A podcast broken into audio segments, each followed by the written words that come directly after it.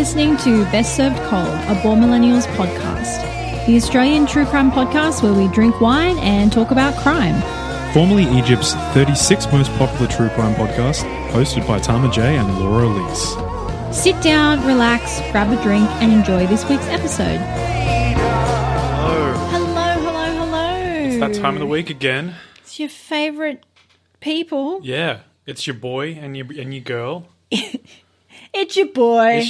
Tama J. What's poppin', yo, Twitter fam? What's going on? But welcome back to another episode of Best Served Cold, the true crime podcast where we drink wine and talk about crime. I'm one of your amazing co-hosts, Laura Elise, and I am the ghost of Christmas past. Great. And I'm Tama, in pajamas, running down the stairs. Ooh. You couldn't have gone for something that rhymed with pajamas more? Like, I am Tanama in pajamas. You're criticising my fucking name? No, I'm criticising your attempt to turn Tama into banana. Tama and pajama rhyme. How do they not rhyme? It doesn't really. Okay, sure. Well, anyway, the pajamas it's a hint to my story this week. Oh, there you go. Mine is not a hint to my story this week. That's what I'm not talking about. That ghost intelligent or Christmas. So. Great. I don't know what the relevance that has with the show then, but anyway. Cool. Welcome to the show. We talk about crime and we do other things, but we mostly talk about crime. If you are new around here, just a fair disclaimer at the start, we do swear quite a bit in this show, so if you are someone with sensitive ears who doesn't like the swears, it's probably time to fuck off. Yeah. Sorry, we are not going to censor ourselves or even try to remove swears. Look, we started putting in warnings. We never used to do that. Like, literally, you've been warned. You've literally been warned. So fuck off if you want to star reviews. Big shout out to everyone who has given us 5-star reviews. I've seen many nice reviews from all of you guys listening and giving us reviews, and it's very heartwarming to see it, especially during the time where we kind of took a bit of time off. Yeah.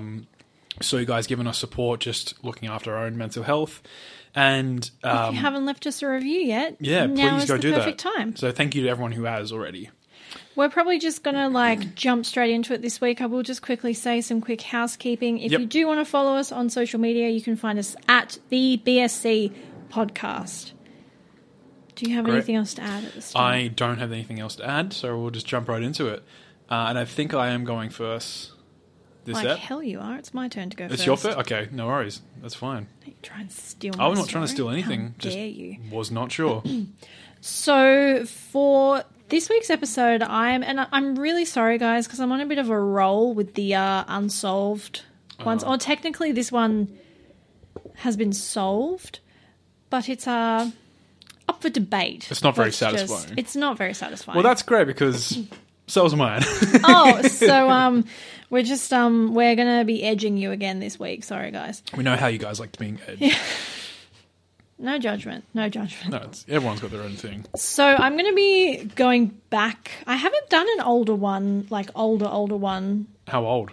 Early 1900s. Have we done it again? I think we have. Unintentionally matched? Yeah, we do this all the time.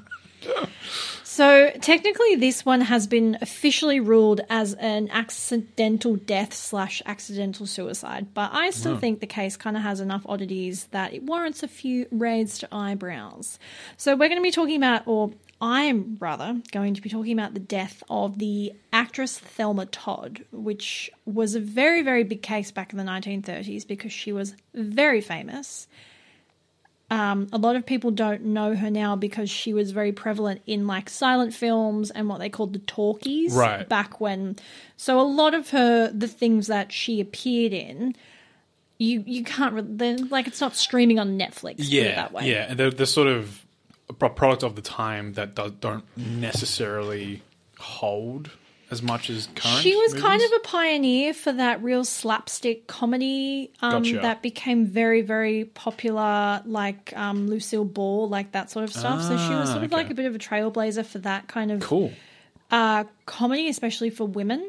But yeah, as I just think because of the nature of how old a lot of her major works are, it's not something you can really find. Yeah. So Thelma was born in Massachusetts in 1906, and she led a fairly normal life to begin with. Initially, after she graduated high school, she enrolled in a finishing school meant for people who wanted to be teachers. But her mother encouraged and pushed her to do the pageant circle due to her stunning beauty, and it was after winning several large titles she was discovered by talent scouts from Hollywood. So she was encouraged to enroll in the Paramount School for Juniors, which, surprise, surprise, was run by Paramount Studios. Of course. And she pretty quickly became a hit on the screen, getting her start in silent films and eventually moving on to what they called the talkies. She began appearing in mainly supporting acts that did little to show off her actual acting abilities, with many of her first roles actually being completely uncredited. But she was soon beginning to appear alongside huge comedy stars in 1931, she was cast in her own series of slapstick comedy shorts. So after the... I can't speak tonight, I'm really sorry, guys. That's okay. After the success of these shorts, she began starring in feature-length films and began to be known as a very highly regarded comedic and dramatic actress. As her career began to take off, Todd also opened a sort of cafe/restaurant, which she dubbed Thelma Todd's Sidewalk Cafe, and it was along a popular highway in LA, and it was usually frequented by other celebrities as well as more sort of well-to-do tourists. It was a very popular tourist spot. Right. And it's this same cafe that would sort of become one of the larger pieces of the puzzle behind Todd's death. So on the morning of Monday, December 16th, 1935, Thelma Todd was found dead in her car by one of the women who'd worked in her home for many years, May Whitehead. The car was inside the garage, and Todd was found slumped over the front in the front seat with blood around her nose. Her death is very quickly ruled as accidental by way of carbon monoxide poisoning from the fumes of the car that had filled up the garage. But obviously, due to Todd's career and how well known she was, as well as some of the people who were sort of in her orbit, a lot of people weren't very happy with this kind of seemingly straightforward answer. She was a high-profile target. Yes, and to clarify, no one is questioning the actual carbon monoxide part. That is kind of proven fact with like blood tests and autopsy. She definitely died of carbon monoxide poisoning. What is under a pretty heated discussion is whether it was accidental, suicide, or homicide. Those are sort of the three main prevalent theories. Okay. So let's sort of get into why. So to understand a huge part of why people constantly kind of question the accidental death theory, you have to kind of understand the makeup of the area where Todd lived and where the cafe was, as well as where her friend, manager, lover, Roland West lived. So the whole setup is on the side of a relatively steep hill with kind of three... So there's kind of three segments to it. There's the road at the bottom of the hill where people would drive along the road and pull into the actual cafe. There's another little kind of like half road halfway up the hill, and then there's a top road at the top of the hill. So Thelma's cafe and her apartment are set very closely together at the bottom of the hill. So she doesn't live in the cafe, but it's kind of like an adjoined one big building. She has this beautiful home that's attached to her cafe. And then there's this really set of really steep stairs that some articles I read said there were like 60-something stairs, and then some articles I read said there were 200-something stairs. But going off the pictures, I'm going to go with the 200-something because it looks like a really fucking big hill. Yeah. So you walk up these stairs all the way up to the top of the hill where you hit the other road, and then you walk about 1,000 feet to your right and you get to the home of Roland West. So he was Todd's business partner and occasional lover, as well as he was also prevalent in the Hollywood scene. But to make matters slightly more complicated, Roland West was married. Todd would often stay at his house and kept her car in his garage, which is where her body is found. Sneaky. So her apartment is right at the bottom of the hill. His apartment and the garage is right at the top of the hill. So it's a bit of a trek. Yeah. So essentially what would happen is Todd would leave her car in the garage, and her housemaid May would go up and pick it up for her every morning and then drive it down to Todd's apartment so she could use it for the day. So the evening before her death, Thelma Todd attends a party at the Trocadero I could be pronouncing that wrong. It's a very fancy club in LA, hosted by a man called Stan Lupino. So Thelma Todd was actually the guest of honor at this party, and most sources say that she was having a great time. She was drinking, she was partying, but like nothing really seemed excessive, amiss. Yeah. Some sources did say that she potentially had, or she definitely had an encounter with her ex-husband, but sources are kind of split on whether that encounter was just like, some people just said, oh, they said hello in passing, and then other people said they had a big fight and she was really unhappy. Right. So despite the fact that they weren't officially together, Roland West had a habit of kind of bossing her around, and despite not going to the party himself, had told her to be home by 2 a.m. So at the party, Todd finds her manager, Sid, and she tells him to call Roland at around 1:50 a.m. in the morning on the Sunday to let him know that she'd be home soon. But she doesn't end up wind up leaving the party until around 3:15. So the purpose of the call was Roland had allegedly, this had happened before, and he'd locked her out of the apartment as kind of like punishment for her getting past her curfew. Like he'd get pissed off and he'd be like, well, you said you're going to be home at 2 and it's 2:05, so I'm going to like lock you out of your own house. Good old-fashioned gender roles of the early 1900s. So they were partners in this cafe, so he would sort of like lock up the cafe so she couldn't get into her house. And this had apparently happened previously. So her driver drops her off outside her apartment at around 3:45 a.m., so well past her 2 a.m. curfew that she'd been given. And he has said that he noted it was odd because normally he would sort of pull up to the cafe and walk her to the front door. And this night she said, no, it's fine, don't worry, I can walk myself. So he drops her off outside, and that's the last sort of confirmed time that anyone saw Thelma Todd alive. So initially the sort of accepted story was that Roland West had locked Thelma Todd out of her apartment as per his threats.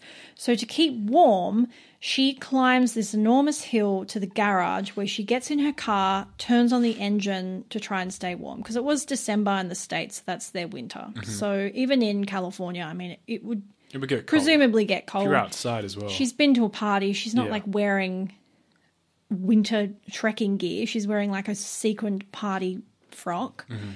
So a lot of the story was that she got in the car, turned it on to try and stay warm, and then she had a bit of drink, so didn't realise that the garage is slowly filling up with poisonous gas. She falls asleep and dies. When Todd's body was found, she was wearing the same dress and shoes that she had been at the party. She was neat, clean and tidy, with her hair sort of perfectly styled as it was, and her purse was sitting on the seat next to her in the car. So when May found her, the ignition of the car was still on, but the engine had switched off, despite the fact that there was still plenty of gas in the tank, which some articles said was odd. Some other articles said that was just how cars were made at the time. If you didn't kind of keep things turning over, the engine would just stop. That makes sense, I guess. If anyone knows anything about cars, feel free to interject. Well, 1930s cars as well. 1930s cars. Yeah. I can't say that I wanted to do much research into the engine makes of cars in the 1930s, so you guys do it. You guys do it for me. So the death is very quickly ruled an accident, with the official autopsy report stating that Todd had died early Sunday morning, with her body remaining in the vehicle until its discovery by May on Monday. Holes pretty quickly show in this story. For starters, Todd's body, and again this is a contested fact, is found with a broken nose and bruises around her neck, as well as cuts on her lip, despite the fact that there was no signs of violence at the scene. Okay, well then, yeah.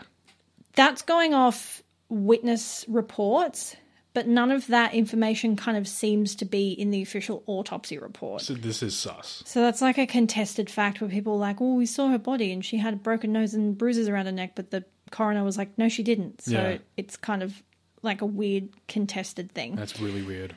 So the official autopsy says that Todd was found with lethal levels of carbon monoxide in her blood, as well as enough alcohol to have, quote, left her stupefied, despite the fact that most of the people at the party reported Todd had been drinking but had not been overly drunk. The story is further muddied by the fact that in the purse next to her was a set of keys to her apartment. meaning the story that she'd hiked up around 270 stairs to the garage in order to stay warm seemed a little odd when she had keys to her apartment the entire time. Yeah, even if she left the keys in the car or something like that, and she went to the car to get her keys. And put them in a purse or something. Yeah. Still she has the keys. Weird. Story is also further complicated when multiple people come forward saying that they were certain that they'd seen Todd on the Sunday day at the time when she was supposedly dead in her car. So one socialite had said she'd spoken to Todd that day, the Sunday, so she leaves the party early Sunday morning, like 2 a.m. in the morning. People are saying they saw her Sunday, like daytime Sunday. So one socialite had said that she specifically remembers speaking to Todd because there was another party that evening that she'd confirmed her invitation to. Roland West's wife also stated that she'd seen Thelma in a car with another man Sunday evening, and multiple other sources also stated that they'd seen her around town during the day. On another odd note, the autopsy report showed that shortly before her death, Todd had consumed peas and carrots, both of which were found in her stomach, but after checking the menu at the party, there had been neither of the vegetables anywhere on the menu. Okay. Another fact that many point to ruling out that an accident or a suicide weren't really possible was the fact that Thelma Todd was a huge car fan.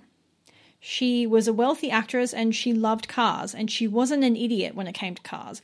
Coupled with the fact that at the time of her death, there was actually a huge push in the media to outline the dangers of carbon monoxide poisoning, as it was a very common thing at the time. People wouldn't realise and would leave their cars running and die of carbon monoxide. So it was all over the media, don't leave your car running in an enclosed space, you will die. So a lot of people point out the fact that even if she had been drunk, it's highly unlikely that she would have been stupid enough to leave a car running in an enclosed space with the knowledge that she had. Yeah, because even when you're drunk and you like simple things like that, if it's second nature to you, if cars are like your hobby, you have to be pretty drunk to also not realise that the keys to your apartment are in your purse. Yeah, that's like, it's like I said, second nature. Yeah. How do you forget that? The other fact that a lot of people like to point to, because as is kind of common in those times, like there wasn't a lot of police procedure, so there are actually really readily available photos of her dead in the car on the internet. Great. A lot of people, it's not like gruesome, she just looks like she's asleep. Right. But a lot of people want to point out how impeccably put together she is when her body's found. So many had noted that the night she allegedly died was incredibly windy and the ground was uneven and unpaved from the cafe up the stairs to the garage, and yet Todd had perfect hair and barely a speck of dirt on her shoes or dress. Another police officer even went as far as to recreate the walk that she would have had to do in similar shoes to show just how scuffed and dirty the shoes would have been had Todd actually walked up the 200 and something stairs. That's a very good point. Roland West himself had said that he thought it was odd that Todd didn't try and signal him as she'd done in the past, with someone reporting that when this had occurred previously, she'd actually just thrown a brick through one of his windows to get his attention, to be like, "Dick, let me in." That's one way to do it. So he was quoted as saying that he thought it was odd that she had just gone to the garage and decided to sleep in the car and hadn't tried to really get his attention. So regarding the suicide theory, while we know it's not necessarily a solid indication of someone's kind of mental health space, all of Thelma's friends reported that she was in great spirits. Her career was on the up. She'd been heard talking about a mysterious new man in her life who lived in San Francisco that she was really into, as well as inside the very car she was found deceased in, the boot was full to the brim with wrapped Christmas gifts for friends and family, which is an odd thing to have bothered to do. Yeah. If you're not planning to be around for Christmas. Because there is the idea of like, well, was it spontaneous? Maybe. Yeah, that is an interesting factor. Now, Roland West himself is a rather interesting character. So obviously his relationship with Thelma is odd, given that he is at the time married, but, you know, it's not really uncommon in Hollywood either, from what you hear. But he's obviously got a very close relationship with Thelma.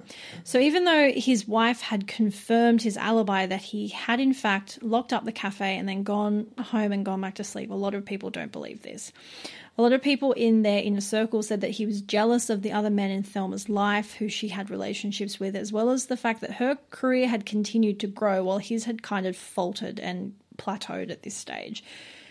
In fact, Hal Roach, who had worked closely with Thelma throughout her career and managed her work, did an interview around 50 years after her death where he has explicitly stated that Roland West was involved, and he was told such by LAPD. Mind you, at this stage, everyone else involved in this story bar him is dead. So it's hard if there was ever going to be a time for him to be like, I'm just going to make some shit up, there's no one to refute it. 50 years after the fact as well. Yeah. So Hal Roach told the interviewer that after Thelma's death, LA police had told him that after intense questioning, Roland had confessed. Roland had stated that after she'd come home from the party, they had gotten in a fight and she'd kind of gone, fuck you, I'm leaving for another party. And after she'd gotten in the car and attempted to leave, he had closed and locked the garage door shut with her inside, kind of thinking, ha, that'll teach her a lesson. However, when he returned the following morning, he was like, oh shit, she died. And so he just closed the door again and just went, I'm just going to pretend like nothing happened. Like, why would she stay in the car then? You know what I mean? Know. Like, that's a bit silly. So another theory around her death is the involvement of a notorious mobster, Lucky Luciano. Ah, Lucky. So it was said that they were in a rather violent on-again, off-again relationship. Lucky was looking to get into the gambling business and had propositioned Thelma to install a small casino above her cafe, to which she refused, stating, over my dead body, which some witnesses say to this, he responded with, that can be arranged. But a lot of people have pointed out that whilst he was a kind of violent mobster, he also had a known reputation of not wanting to murder high-profile people. In fact, there's a reported case where someone had come and asked, you know, his crew to put a hit on a member of the DA, and he was like, "We don't do that because they'll know it's us and we'll get in trouble." So it kind of begs the question why he would murder one of the most high-profile actresses at that time. Yeah, it doesn't make any sense. It doesn't super-duper add up. When you could just buy her out or extort her many other different ways. Or put a casino literally anywhere else. Yeah. There's absolutely no reason to do that. But there are a lot of other little interesting tidbits that I won't get into, but if you are interested, there's Reddit always, their unsolved mysteries. Just go on Reddit, yeah. Reddit thread has lots of cool little things. But yeah, it is one of those things that's just been technically solved but never really solved. Yeah, and people it's still not to a satisfactory ending. Kind of question it. A lot of people also point out that she had multiple known stalkers, like police had to arrest people. People had been trying to extort her, sending her threatening letters and saying, if you don't give me 10 grand, I'm going to kill you, all that sort of stuff. And I guess an interesting quote that I found from the Chicago Tribune when this all kind of happened. While a grand jury ruled that Todd committed suicide, it was unable to explain her broken nose, the bruises around her throat, and 2 cracked ribs. Apparently, the grand jury thought Todd also beat herself to death. Of course. Because that's how it works. You can break your own ribs as a... Yeah, it's just... But it's all... So many of the weird things about the case are kind of like he said, she said. So it's... Yeah. It's very interesting because a bunch of people said that they saw bruises and then the coroner was like, no, you didn't. Though there have been cases of coroners, especially during this time, severely fucking up. Oh, yeah. 100%. Like, there are many cases. 100%. Like, so in the photos online, can you actually see any signs of trauma or anything like that? Like, so most of the photos available online kind of show, it's really just her like slumped over in the front of the car. Yeah, okay. So you can't really see a whole lot or her face. Mm. It's just kind of, yeah, she's just sort of like slumped over the steering wheel. Yeah, okay. So it'd be very hard to sort of discertain like, yeah, what exactly happened or whether you can quench that theory.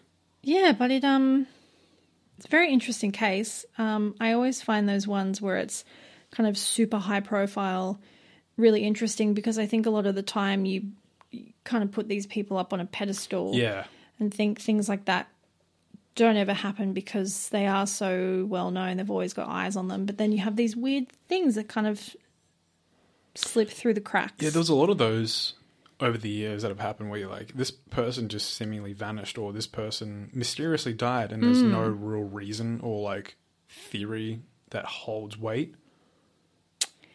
Yeah, but that is the story of Thelma Todd. Great. Well, thank you very much, Laura. We are going to take a quick little break right now. We're going to go to our bathrooms and get our little refreshing of our drinks and such, and we'll come back afterwards.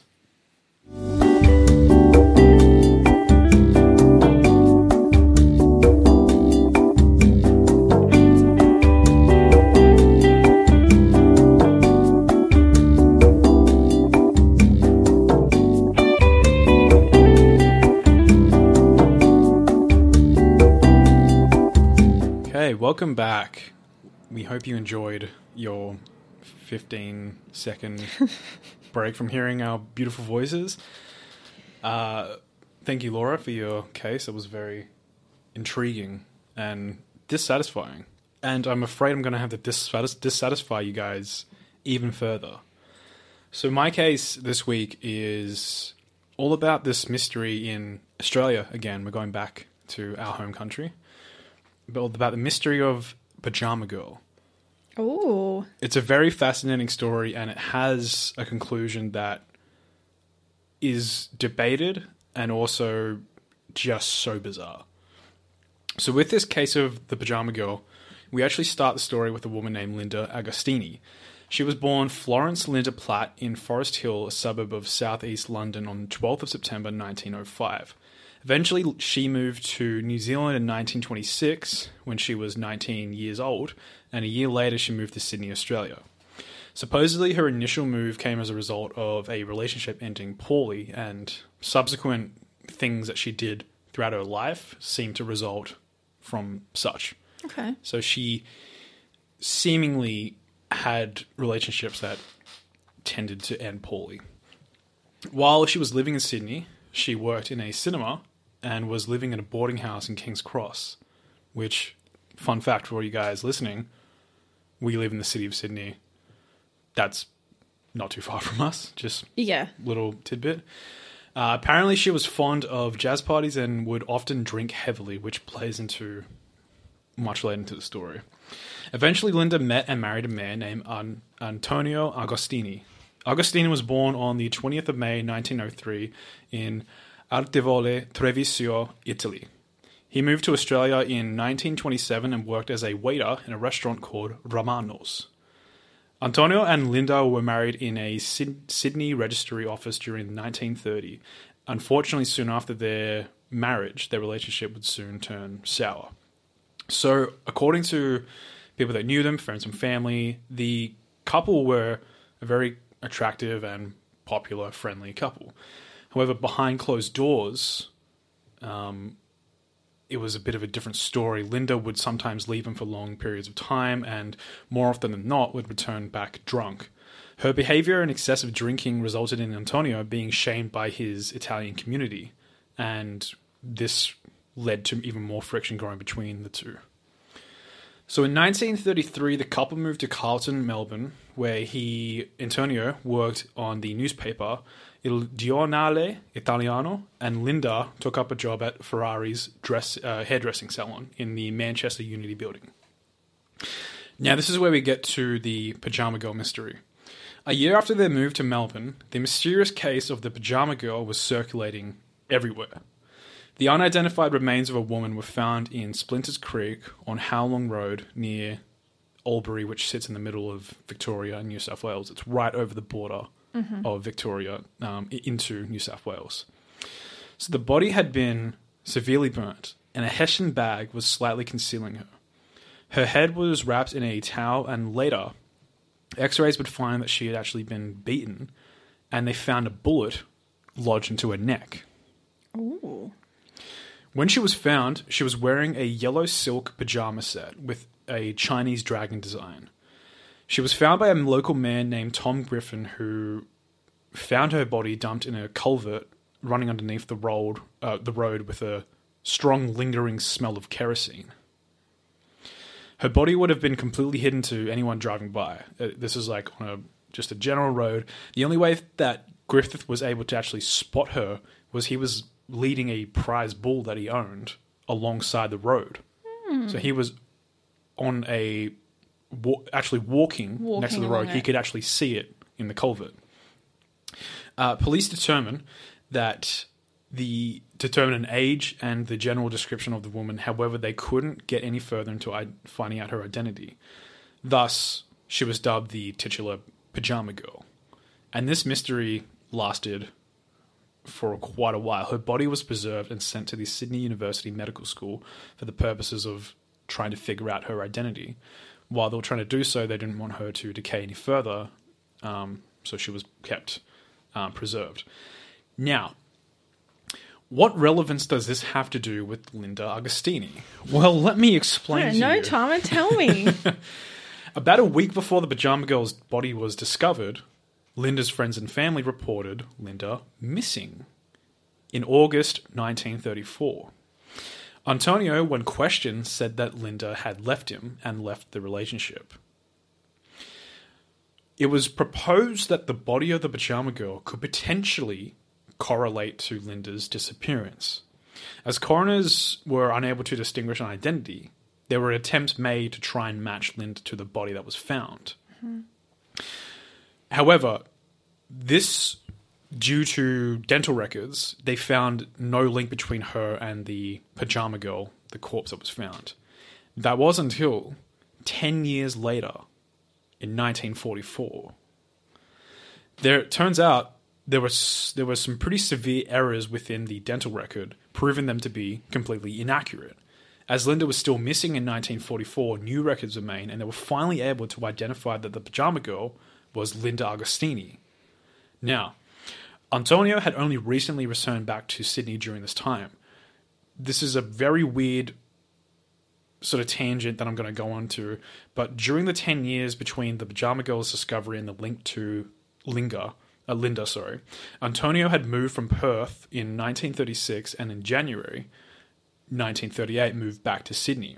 From 1940 to 1944, he'd spent a lot of his time in internment camps run at Orange, Hay and Loveday, and he was eventually released in February 1944 and returned to Romano's as a waiter. A quick little side deep dive I did into internment camps because I wasn't too familiar. Mm. And this all comes from the NAA, the National Archives of Australia. During World War I and World War II, Australia held both prisoners of war and internees. Prisoners of war were generally captured members of any enemy military forces or those who had surrendered, and internees were mostly immigrants from countries that Australia was at war with. So most were civilian men, but some women and children were also interned. Internees were held in camps all around Australia and were often in remote locations. People were interned based solely on their nationality, even if they'd done nothing wrong or had no connection with the country's military. So Antonio was one of these men. Mm-hmm. He, being from Italy and being sympathetic towards Italy's cause, was taken into an internment camp. So with the outbreak of World War II happening, there were concerns in Australia about the German fifth columnists. By 1941 and 1942, many Australians of the government feared that a Japanese invasion was coming. As the war continued, many Japanese people were interned. Germans and Italians were also interned because of their nationality, and particularly those who were living in northern Australia. Around 20% of all Italians living in Australia at the time were interned. Jesus. 20%. One of those was Antonio, as I said. At the peak of the war, Australia held more than 12,000 people in internment camps. They were overseen by the army and they were run like military camps, used in reused buildings such as the old jails in Berrima and Trial Bay in New South Wales, and the government released many internees before the war ended, but by the time the wars ended, they had to release everybody. That was sort of it. Others could leave the camp when the fighting stopped. Internees from Britain or Europe could stay in Australia. Most Japanese internees, including some who were born in Australia, were sent back to Japan. Jesus. Even if they were born in Australia. And this wasn't exclusive to Japan. It was Italians, Germans. I mean, I can't say I'm surprised. Yeah. A fun little side note on where he was during this 10-year gap. So we now entering a new character to the story, William McKay. He was the police commissioner at the time that this new discovery was made in 1944. He actually knew of Antonio before the war started because when he frequented the restaurant that Antonio worked at as a waiter, Romano's. McKay was the only one was the actual police officer to interview Antonio about his wife. And instantly, during the interview, he notices that Antonio's acting strange, very nervous and scared. When he questions him on his behavior, Antonio simply confesses to killing his wife, Linda. Straight up. Completely confesses. According to Antonio, he had accidentally shot his wife during an altercation when they were living in Melbourne. In fear of being arrested for a murder, Antonio drove her body over the Victorian state border into Albury, New South Wales, and dumped the body into the culvert that she was discovered in. He then poured petrol over her body and set her on fire in an attempt to destroy evidence, which very nearly worked for him, evidently. During the time of the Pajama case, the mystery was one of the largest and most notorious in the countries. As such, in the 10 years that the case ran cold, put the police under the magnifying glass with the whole country upset over the failure and subsequent blunder in identifying who the Pajama Girl was. As such, there were many doubts to the legitimacy of Antonio's confessions. Oh, okay. Yeah. So some have theorized that his confession comes as a result of police corruption and a miscarriage of justice. Notably, historian Richard Evans, in his 2004 book, The Pajama Girl Mystery, A True Story of Murder, he points out that there are many discrepancies between the features of the Pajama Girl and Linda Agostini, including, and not limited to, her eye color, bust size, and nose shape. Apparently, Linda had blue eyes and the Pajama Girl had brown eyes.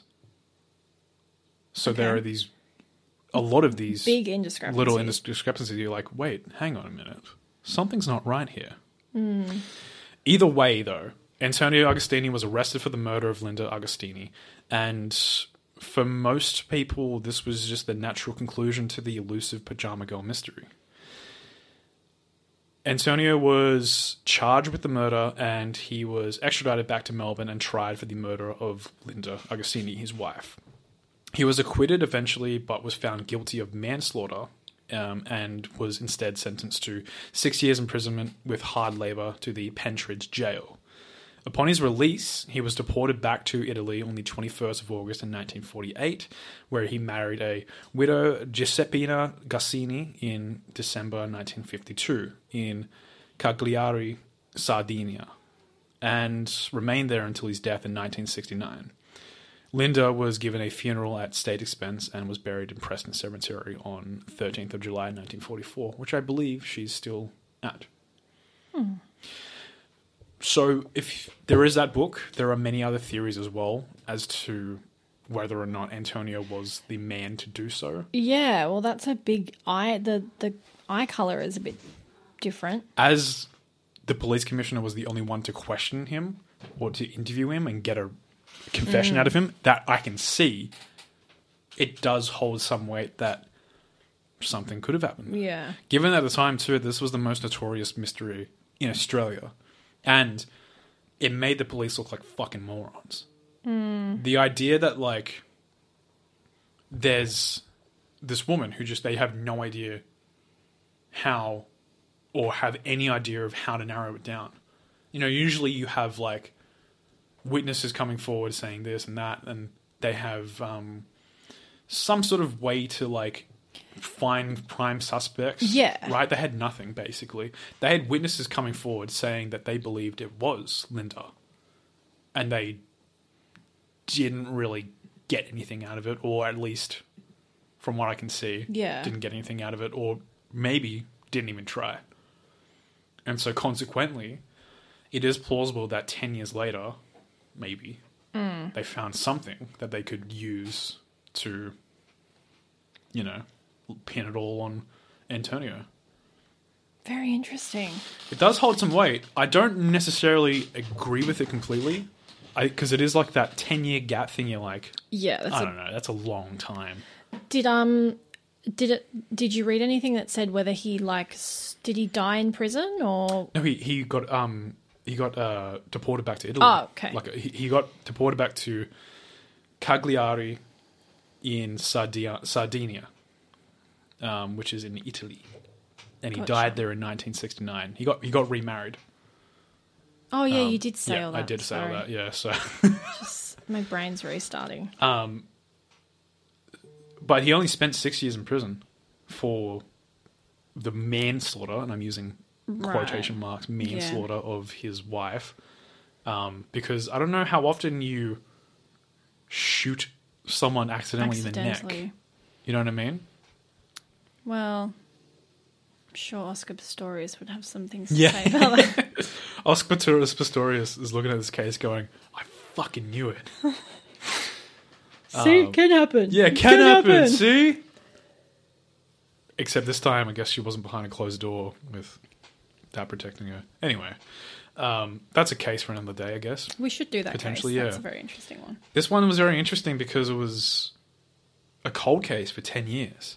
Mm. And then... just to get randomly kind of solved out of the blue. Yeah, seemingly it took someone looking at dental records and saying, hang on, something about this. Yeah, this isn't right. It's really stacking up for me. Yeah. I couldn't find much about the eye colour thing. Yeah. You know, being a case from the 1930s and then resolved in the 40s, it's hard to find much on it. Yeah. What I could find was all that, but that historian had written about his... Very good case, Tama. It would be an interesting book to check out. I might have to check it out now because I've done this case, and I would recommend you guys checking it out as well. We love to read. Yeah, we do like to read. However, there is potential that what he's saying is complete bullshit, because there are many books out there that are like on cases that you're like, this isn't true. Yeah. How did you get this approved? Yeah, you just lied. Yeah. Some publisher was like, yeah, we'll take your money. What? Yeah. I beg your pardon? What?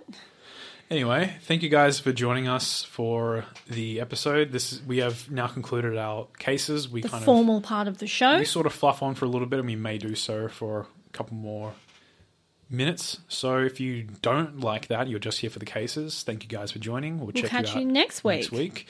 However, if you're a cool cat and or kitten like us, and you like to fluff on and listen to us, welcome. Just talk shit. Welcome. How's your week been? It's been okay. I haven't been sleeping very well. Yeah, I know. It's been fun. It's been a journey. I feel very like I don't know what day it is because I had 5 days off in a row, which always really just that'll do it too. Discombobulates me. Now I'm like, wait, it's Tuesday, like what? It's like coming back from a holiday, yeah. And you're like, which seems foreign at this point, to be honest. Yeah, what's a holiday? Yeah. Although maybe soon. Fingers crossed. Maybe it's looking pretty good.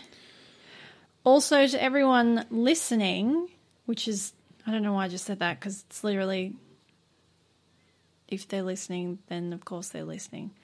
I don't know. I'm losing my mind. We keep an eye out because there may be some exciting things happening in the next few weeks. Yeah, we got some stuff cooking up. We're working on a few things, so we just have to work out the logistics of everything. Yeah, so check out our socials for updates. I'm sure we'll have something soon to show you guys. It's very exciting. We're looking at it's like the next step for our show. Yeah, basically. We just have to work out.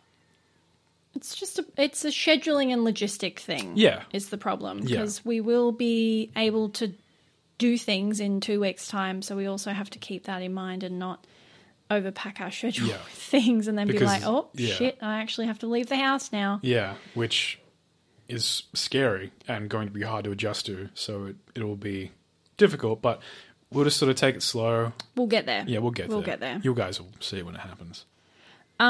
In smut talk for this week, if anyone's interested, there's probably like 3 people that care about this. I started a new book. I do really like it. It's really good plot. But there's just, I read like 400 and something pages for one kiss. I didn't sign up for this PG crap. Christian smut. Christian smut. No, it's called Throne of Glass by Sarah J. Maas, and it's really good. I'm excited for the next one. Sorry to interrupt your smut talk. I think you're done anyway, so it doesn't matter. I need to tell you, I've told you briefly. I need to tell everyone listening. Do we? No. We do. No, we do. I really don't think we need to talk about this. We do. We need to talk about this. I know exactly what you're going to talk about. I recently learned... What if there's people who are from that... I'm not making fun of it. I'm just saying I recently learned about it. Okay? Please, can I just put a disclaimer? Please don't cancel us for what Tama's about to talk about. No, okay, look. So I'm not poking fun at anyone. This is not disingenuous at all. I just recently learned about this, and I had no idea it was a thing. I still don't believe it's a real thing. I didn't know it was a real thing, and quite frankly, it's just fascinating. Now, let me just preface this, not attacking anyone at all. I recently learned about a phenomenon called soaking and jump humping. Now, if you're unfamiliar with what soaking and jump humping is, soaking is placing a penis inside a vagina and just leaving it there, which apparently in some facets of, I believe, Mormons and Christians, it is a religious way and a very safe way of having sex, consensual sex, and in no way defers your religious beliefs. Now, you're thinking, that's not quite stimulating enough. How do you improve on that in a safe way? Well, that's where jump humping comes in. I can't believe you're talking about this. Jump humping is where you get a third person, a friend, maybe a roommate or a neighbor, and they jump on the bed next to you to create friction between the two people who are currently soaking. This is not real. I refuse to believe this is real. If you are someone who is Mormon or highly religious and you've heard of this, please let us know. Can you confirm if it's true? Confirm if it's true, because it is amazing. I mean, Tama and I are creatures of the internet, so we do understand that not everything you see on the internet is true. No. But if it is, that's incredible. Kind of, yeah. The ingenuity of some people. So uncomfortable for all parties involved. Now, look, when you're going to make do with what, I don't know out of the 3 people what would be the more uncomfortable. Because put it this way, you've got someone, whether it's the male or the female, who just came to do what they could do within the boundaries of their religion, religious beliefs. Right. Then you've got the person who also came to be involved and bought the friend, and then you've got the friend. So you've got a complete third wheel who's just like, I just came here to like dip my toe in the water. I didn't sign up for this. And then you've got someone who has to watch their friend bounce on a bed next to them whilst they're having sex, and then you've got the friend who is bouncing on a bed next. Like, I don't know which one of those things is worse. Like, I really... It's the levels of, like, I want to have sex, but that's just have sex, or just wait. Like, it's really the in between. It really just doesn't seem worth it for anyone involved.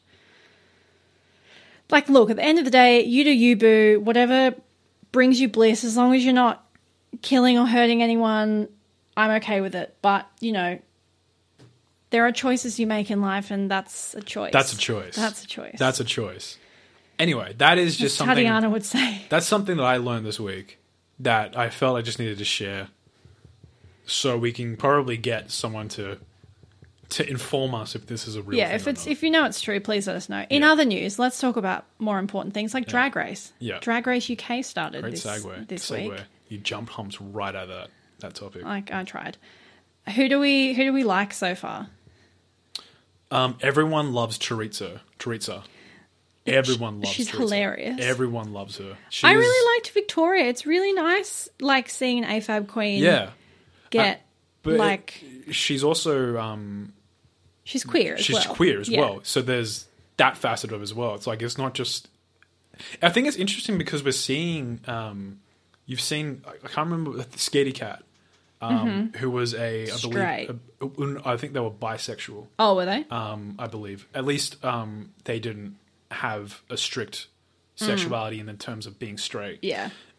They did have a girlfriend, but I don't think they're exclusively straight. It is interesting because, like, obviously Drag Race as a show is now very much a mainstream thing. But I guess the environment within the actual filming of Drag Race is obviously a very safe space for people from the queer community. So it is interesting, like... thinking about, is it maybe not the place for queens who are not from the queer community? Does being a queen, like, just doing drag, automatically include you in the queer community? Well, it's a really interesting conversation. I kind of liken it to taking the rap movement of the 80s into the 90s and the early 2000s, where you saw white people and people who weren't African Americans dabbling into rap and becoming rap stars. Yeah. And it was a sort of controversial issue. It was the same thing with jazz, with blues, with, rock. I guess that is still... That's actually a really interesting way of looking at it. Yeah. Because, you do obviously have white people who make a shit ton of money doing rap, but then you have people of colour within the rap community who are still marginalised and oppressed. And it's like, you've just taken this thing that was theirs... and you made fucking money off it. That's why people talk all the time, but you got to respect the people that paved the way for what it is now.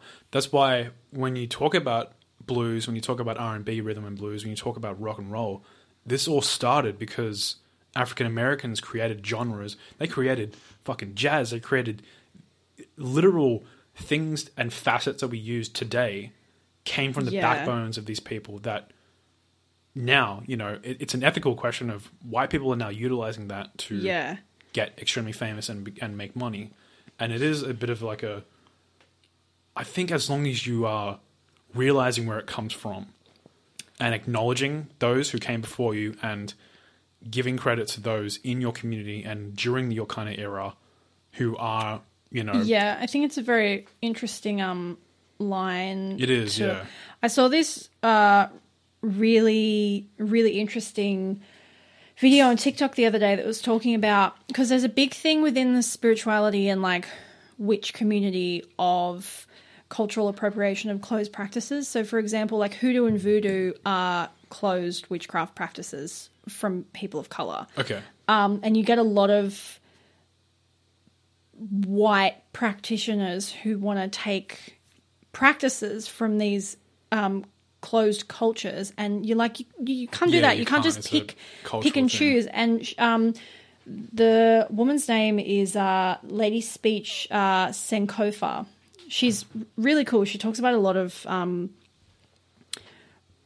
cultural and racial issues in general, but I like the fact that she goes into like the witchcraft and the spiritual community. And she was talking about how white people will want to take bits and pieces from other cultures because, quote, white isn't a culture. Yeah. Like someone who is of Irish descent, someone who is of Celtic descent, that's a culture. Yes. Yeah. But we as white people have so just like removed ourselves from that. So our cultural moniker is we are white. Yeah.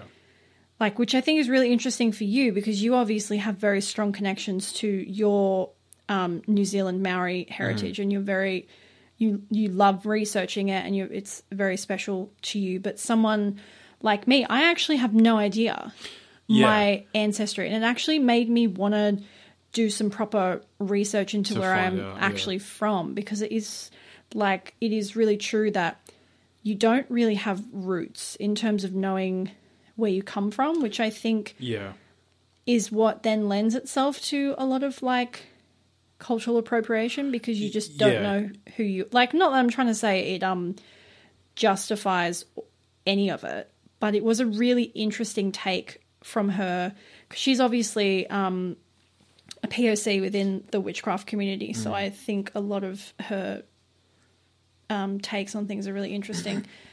It's what kind of annoys me about people who talk about like Australian culture, or there is no fucking Australian, or like culture. American culture, or like basically colonized lands culture. Yeah, unless you're talking about Indigenous people, there is no Australian culture. Well, your culture, if you're talking about, you know, white Australian culture, you're talking about Pākehā, you're talking about white New Zealand culture, you're talking about hundreds of years, right? You're talking about hundreds of years compared to hundreds of thousands to millions of years of culture that have developed over like hundreds of generations of people who have been here before like civilization was even what we know it. So your idea of what culture is in Australia, New Zealand, or America, it's fair enough if you like, you enjoy things that are generically Australian, but to say like the Australian flag or the what ties us to colonization, what ties us to the United Kingdom in our flag and whatever, that's part of our Australian culture. That to me is pathetic. I don't think that is a culture. That's something that we're born knowing, that has been around for a couple hundred years. Yeah. What Australian culture is to me is the Indigenous Australians that came before us in this land. Yeah. Who have hundreds of different languages, who have hundreds of thousands of different cultural facets that are just so interesting and could be utilized more that aren't. Yeah, it's really sad that none of it's really taught, aside from like they do like an obligatory few sessions in primary school where they're like, this is what the dream time is, and you're like, cool, but there's so much more than that. Like, let's talk about colonization, let's not talk about Captain Cook as like, but even just like talking about how in Indigenous Australians they have such a interesting acceptance of the LGBT community. Like there are, and it's the same thing with Māori and with Samoans. There are, and it's not like, this isn't a generalization of that, because there are, like, as with any group of any type, there is always going to be oppression. But within the Indigenous Australian community, people, and with Māoris and Samoans, there are, like I think with Indigenous Australians, it's sister boy and sister girl and brother boy, I think, where in Māori it's in Samoa it's whakawhine, and Māori it's whakawhine, which are people who are born either a man but they're raised up as women. Like in these cultures you have their own this idea kind of like identity and gender roles sort of not really being a thing, and sexuality being not what we have created it to be in Western society. Yeah, how boring, honestly. Like, out of all the ways, that's my thing. When people are like, there's only two genders, I'm like, how fucking boring. You can't decide that. You can't decide that in your hundreds of years of colonization in a country and saying that's the way it is. In literally these cultures, it's been much more complex than that for fucking hundreds of thousands of years. You can't just say there's two genders. But, like, it's just, that's what, like, it gets me. I'm like, how uncreative are you that you can only imagine, like, how small, how boring your life must be. Anyway. Yeah. But, Dragos. it made me want to, like, because I know that my family is from England, but I think that only goes back 5 generations to Cornwall in England. Right. And I would really love to know how far back, like, my ancestry goes and where, like, my roots are, because I would genuinely love to do more research into the cultural practices of, like, where I'm actually, quote, from. So I think everyone just wants their identity. And I think that's why me being my dad's side of the family being Māori and my mum's side Maltese, I have a strong connection to my Māori heritage and my culture from New Zealand. Mm. I think that's why people like myself get so engrossed in it, is because we need identity, and having that culture not define us but to be a part of us is so important, especially with Indigenous cultures. It's so important to have that identity being young adults and being children, to have that cultural identity growing up. You need that, especially from an Indigenous community. Mm. It's so fucking important, because this is stuff that comes hundreds of thousands of years before in the making. We can even really think of, you know, and it all plays into spirituality as well, connectedness and. Sorry, you keep going. No, you keep going. You're right. I was just going to say, you know, what's really interesting is I've noticed a pattern with this show where we tend to. We'll have one week where we just somehow naturally fall into a super serious conversation, and then the next week we'll just like talk. I think we just did it. Yeah. Shit. Yeah. Although we did a little bit of both in this one, I will say. We talked about jump hopping? Jump humping. Jump humping. Yeah. And very smart. Yeah. And cultural identity. Yeah. So I think we did well. We're just I think really long story short on cultural identity, it is very cool to see different parts of the LGBT community within the drag race atmosphere. Yes, that was... that was a really long tangent we went on, but yeah, it is very cool seeing the representation within like the trans community and just different facets of the drag community. You're like Gottmik, you have queens that have been on, you know, earlier seasons, like Kylie, Laganja. You have these queens that have appeared on the show as just gay men who have now transitioned into the gender that they have always been, and it's amazing to see that. And it's such an interesting thing, because drag race, and especially drag itself, you look at it and you think that it's potentially like very secluded to just the gay community. But I think in like especially recent years, that has like expanded as the movement grows, and that more kind of groups within the LGBT community are accepting of others. Mm. And the general public, and just where we're at the moment, we're sort of more accepting of letting people be who the fuck they want to be. Yeah. It's cool to see that, and especially this, you know. And on that note, just segueing again into a lesson that I learnt this week. Talk to your friends about politics and religion, because I have a friend who for years I have just assumed that she was Christian.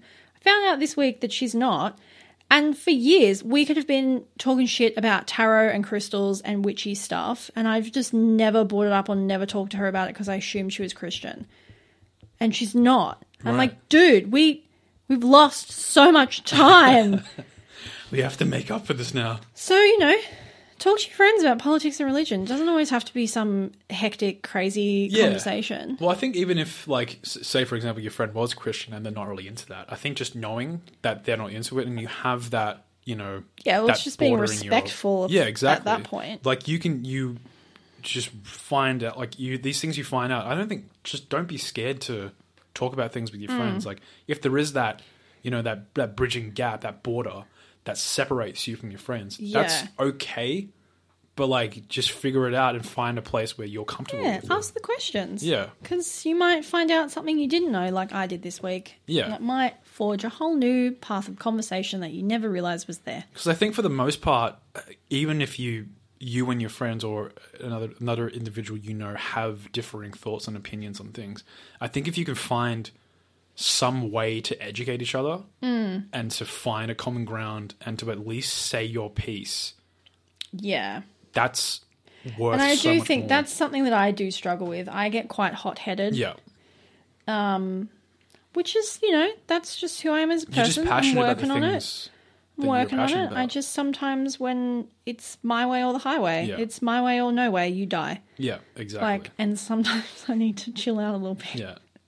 But, you know, we're growing, we're working on it. Yeah, it all comes from passion. And anyone like that, even if they're misguided, it all comes from some sort of form of passion or something that they're very, you know, believing in. Like for you, it comes from a passion of wanting to protect animals and protect people who have been, you know, segregated their entire lives and disregarded and come from, you know, broken homes. You just want to help people, and and for the most part, that is what people are like as well. You know, they just want to help, and it's just a matter of talking to people and educating them, and you know, guiding that anger in the right direction. Yeah, good stuff. Yeah. Do we have anything else to talk about?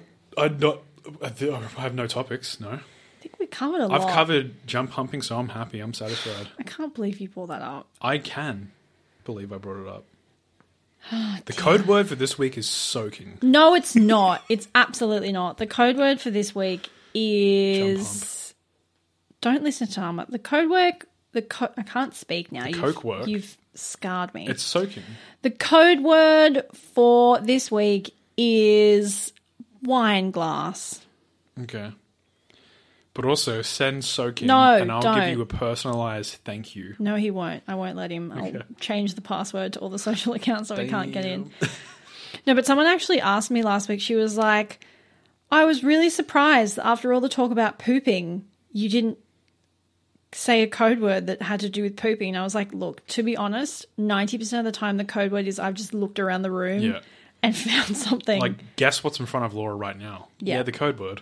That's and right. Last week it was my water bottle, which is why I said thirsty. Yep. So it is what it is. It is what it is. It is what it is. This show is not organized. The code word is soaking. Send that in on anywhere on our socials. We are the BSC podcast. Is that where we are? I don't know if I want to confirm it now. I can't remember that. Wow. The BSC podcast. Yes. You're a bad podcaster. I mean, look, I'm busy being a podcaster. I can't think of these things off the top of my head. Really? We're the BSC podcast and all things social. That includes Facebook, Twitter, TikTok, Instagram. We don't really use Twitter, so just message us on Facebook and Instagram. Check out our TikTok because we have a bunch of cool videos on TikTok that I spent days working on, and I need you to appreciate them. We would really like another video to go viral. Please do it. Make it happen. If you all could like... and share and comment, just interact. I'm not going to pretend I know how the For You page works because we had a video that was up for like 2 weeks before it popped off. So who knows, honestly. But, you know, do the damn thing because we would like to quit our jobs. Just check it out. Stay tuned on our socials. We have some cool updates and announcements coming out soon. And I think we should just end it there. Yeah, we'll catch you next week. Yeah, code word is soaking. Code word is wine cup. Don't listen to Tama. Guys. Okay, bye. Bye.